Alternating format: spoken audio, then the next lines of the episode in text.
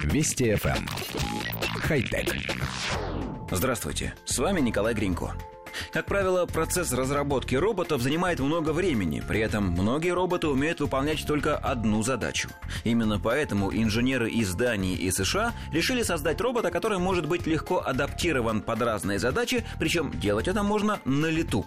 Прототип состоит из двух основных частей – непосредственно заготовки для робота, а также аппарата для придания ему формы. Заготовка представляет собой три отрезка металлической проволоки, объединенных двумя моторами, которые могут крутить проволоку вокруг своей оси. Нужную форму роботу придает специальный аппарат, который инженеры называют принтером. Прототип управляется программой с эволюционной нейросетью, поэтому со временем он будет создавать более эффективные конструкции.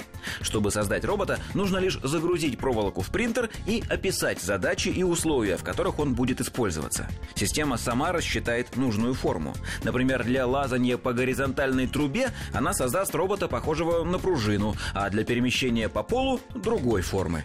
Поскольку инженеры выбрали проволоку из алюминиевого сплава, после использования ее можно выпрямить и снова загрузить в принтер.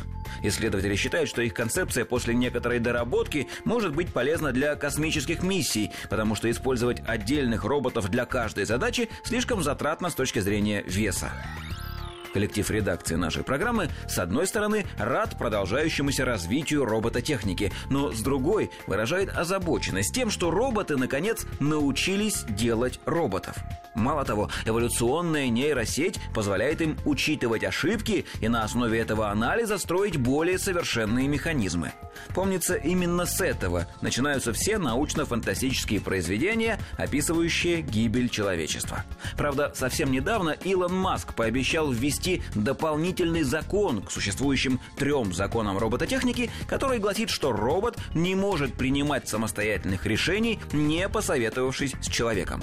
Но мы все равно не можем перестать ощущать смутную тревогу. Скорее всего, беспокоиться не о чем. Хотя... Вести FM. Эм. Хай-тек.